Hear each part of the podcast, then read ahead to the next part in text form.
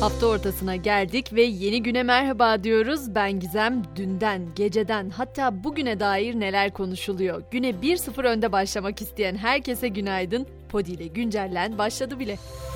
Dün gece saatlerinde gelen acı haberle başlayacağım. Çünkü Türkiye'de sunuculuk deyince akla ilk gelen isimlerden biri olan Halit Kıvanç'ı, büyük ustamızı kaybettik. İlk günlük spor gazetesi Türkiye Spor'u çıkaran, Dünya Kupası'nı sunan ilk Türk olan ömrüne 16 kitap, 4 plak ve 1300'den fazla ödül sığdıran duayen sunucu ve gazeteci Halit Kıvanç aramızdan ayrıldı. 97 yaşında hayatını kaybeden usta isim Perşembe günü Zincirlikuyu'dan uğurlanacak. Spikerliğin, futbol maçlarının, sahnelerin, ekranların büyük ustasıydı elbette ama biz onu daima güler yüzü ve o güzel yüreğiyle hatırlayacağız. Şimdi başkente geçeceğim. Meclis gündeminde tütün, tütün mamulleri ve alkol piyasasına ilişkin teklif vardı. O teklif komisyondan geçti. Teklif neydi peki? Yetki belgesi almadan veya bildirimde bulunmadan tütün ticareti yapanlara 2 yıldan 5 yıla kadar hapis cezası öngörülüyor. Kesintisiz bir yıl boyunca sinyal alınamayan cep telefonlarının e-maillerinin de pasife alınması söz konusu.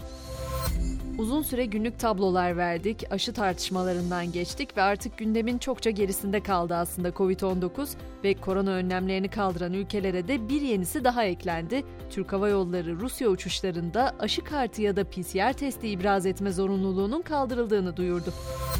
Evde eğitim alacak öğrenciler için güzel bir haber aktaracağım. Milli Eğitim Bakanlığı evde eğitim alacak öğrencilerin işlemlerini kolaylaştıracak bir düzenleme getirdi. Yeni maddeye göre durum bildirir sağlık kurulu raporları daha kolay alınacak. Bu kapsamda en az biri ilgili daldan olmak üzere 3 uzman tabip tarafından düzenlenmiş sağlık kurulu raporu yerine sadece sağlık kurulu raporu alan öğrenciler de evde eğitim hizmetinden yararlanabilecek.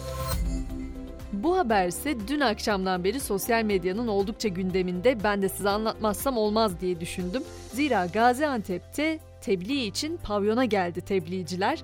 Onlar sahnede dua ederken müşteriler ve pavyon çalışanları da amin diyerek o duaya eşlik etti. Tabi o görüntülerde defalarca paylaşılarak çokça yorumlara maruz kaldı.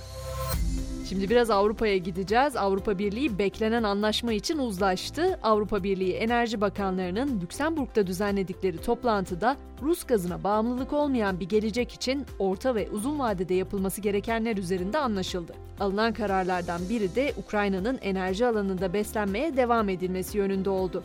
Bu arada Almanya Başbakanı Scholz enerji krizinde fikir ayrılığı yaşadığı Fransa lideri Macron'la görüşmek üzere bugün Paris'e gidecek.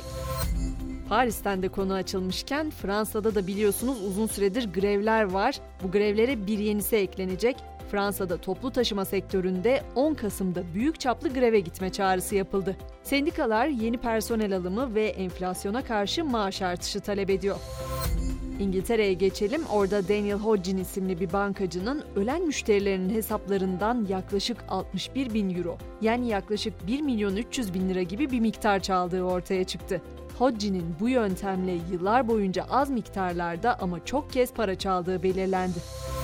Hazır İngilizlerle ilgili bir haber aktarmışken İngilizlerin genleri nereden geliyor sorusunun cevabının da bir hayli ilginç olduğunu anlatmak isterim.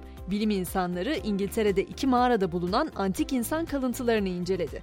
Yapılan DNA araştırmaları örneklerden birinin yaklaşık 15 bin yıl önce yaşayan yamyam bir kadına ait olduğunu gösterdi.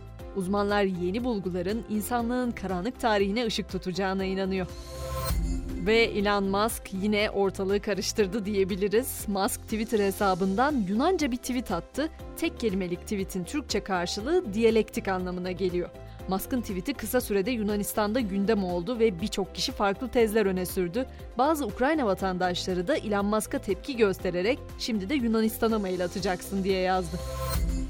Dün biliyorsunuz yılın son güneş tutulmasını yaşadık. Tabi güneş tutulması deyince hemen depremle bağdaştıranlar da çok. Bu bir tartışma konusu. Ama dünkü tutulmanın ardından depremlerin de ardı arkası kesilmedi diyebiliriz. Filipinlerin Luzon adası 6,4 ile sallandı. Kaliforniya San Jose'de de 5,5 büyüklüğünde bir deprem meydana geldi. Hemen spor dünyasına da göz atalım. FIBA Şampiyonlar Ligi B grubu 3. haftasında Pınar Karşıyaka cezası nedeniyle seyircisiz oynadığı müsabakada İtalya temsilcisi Reggio Emilia'yı 83-76 mağlup etti. İzmir ekibinin ikinci galibiyetine ulaştığı grupta İtalya ekibi de ikinci yenilgisini yaşadı. Ve Beşiktaş yönetimi son 6 maçtan sadece bir galibiyet çıkartabilen teknik direktör Valerian İsmail ile yollarını ayırma kararı aldı. Fransız çalıştırıcıya sezon sonuna kadar olan alacağının yarısı ödenecek. Bu tutarda yaklaşık 450 bin euro ediyor. Siyah beyazlı yönetimin resmi açıklamayı bugün yapması bekleniyor.